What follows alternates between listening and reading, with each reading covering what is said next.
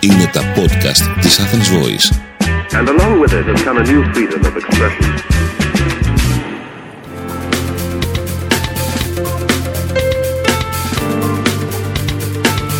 marketingconsultant.gr. Μάρκετινγκ για μικρές ή μεσαίες επιχειρήσεις και ελεύθερους επαγγελματίες.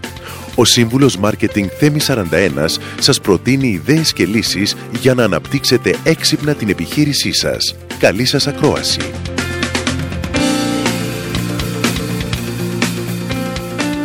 Γεια σας!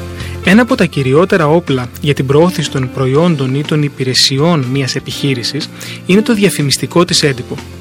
Σήμερα θα σας παρουσιάσω τα απαραίτητα βήματα που πρέπει να ακολουθήσετε ώστε να ετοιμάζετε επιτυχημένα και αποτελεσματικά έντυπα.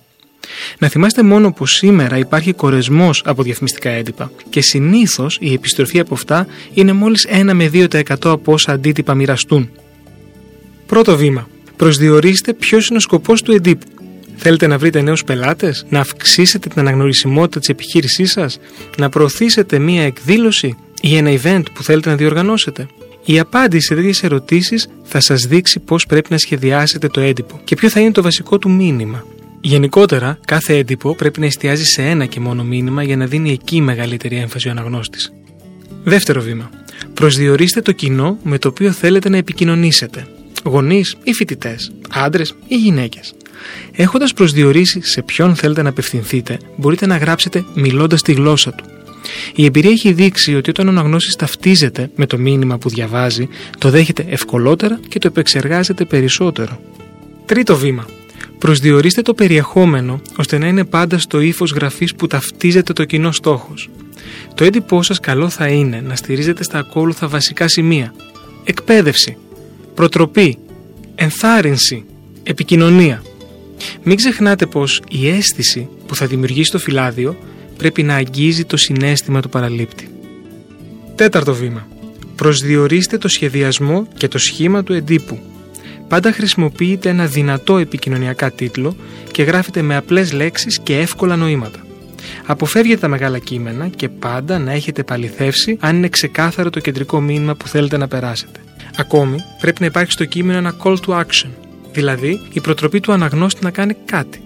Όπως για παράδειγμα, καλέστε για περισσότερες πληροφορίες, αγοράστε μέχρι τέλος του μήνα, εγγραφείτε τώρα, περιορισμένες θέσεις και άλλα.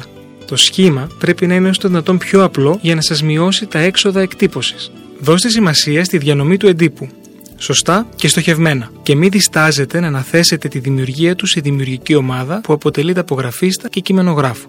Το διαφημιστικό σας έντυπο είναι μια σημαντική υπόθεση. Είναι η ευκαιρία για να συστηθείτε σε νέους πελάτες. Και αυτό μπορεί να γίνει μόνο μια φορά. Με αυτό σας δίνω ραντεβού την επόμενη εβδομάδα με νέες ιδέες και προτάσεις marketing. Καλή εβδομάδα! Μόλις ακούσατε τις ιδέες και τις λύσεις που προτείνει ο σύμβουλος μάρκετινγκ Θέμης Σαρανταένας για την έξυπνη ανάπτυξη της επιχείρησής σας.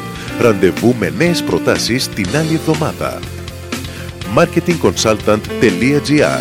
Μάρκετινγκ για μικρές ή μεσαίες επιχειρήσεις και ελεύθερους επαγγελματίες. Το podcast αυτό δεν περιέχει συγκεκριμένες συμβουλές για επενδύσεις ή σίγουρο κέρδος. Σκοπός του podcast είναι η γνωριμία των ακροατών με τις βασικές αρχές μάρκετινγκ και επιχειρηματικότητας μιας μικρής επιχείρησης. Κάθε επιχείρηση είναι διαφορετική και χρειάζεται εξατομικευμένη προσέγγιση, γι' αυτό και ενδείκνεται η συμβουλή ειδικών.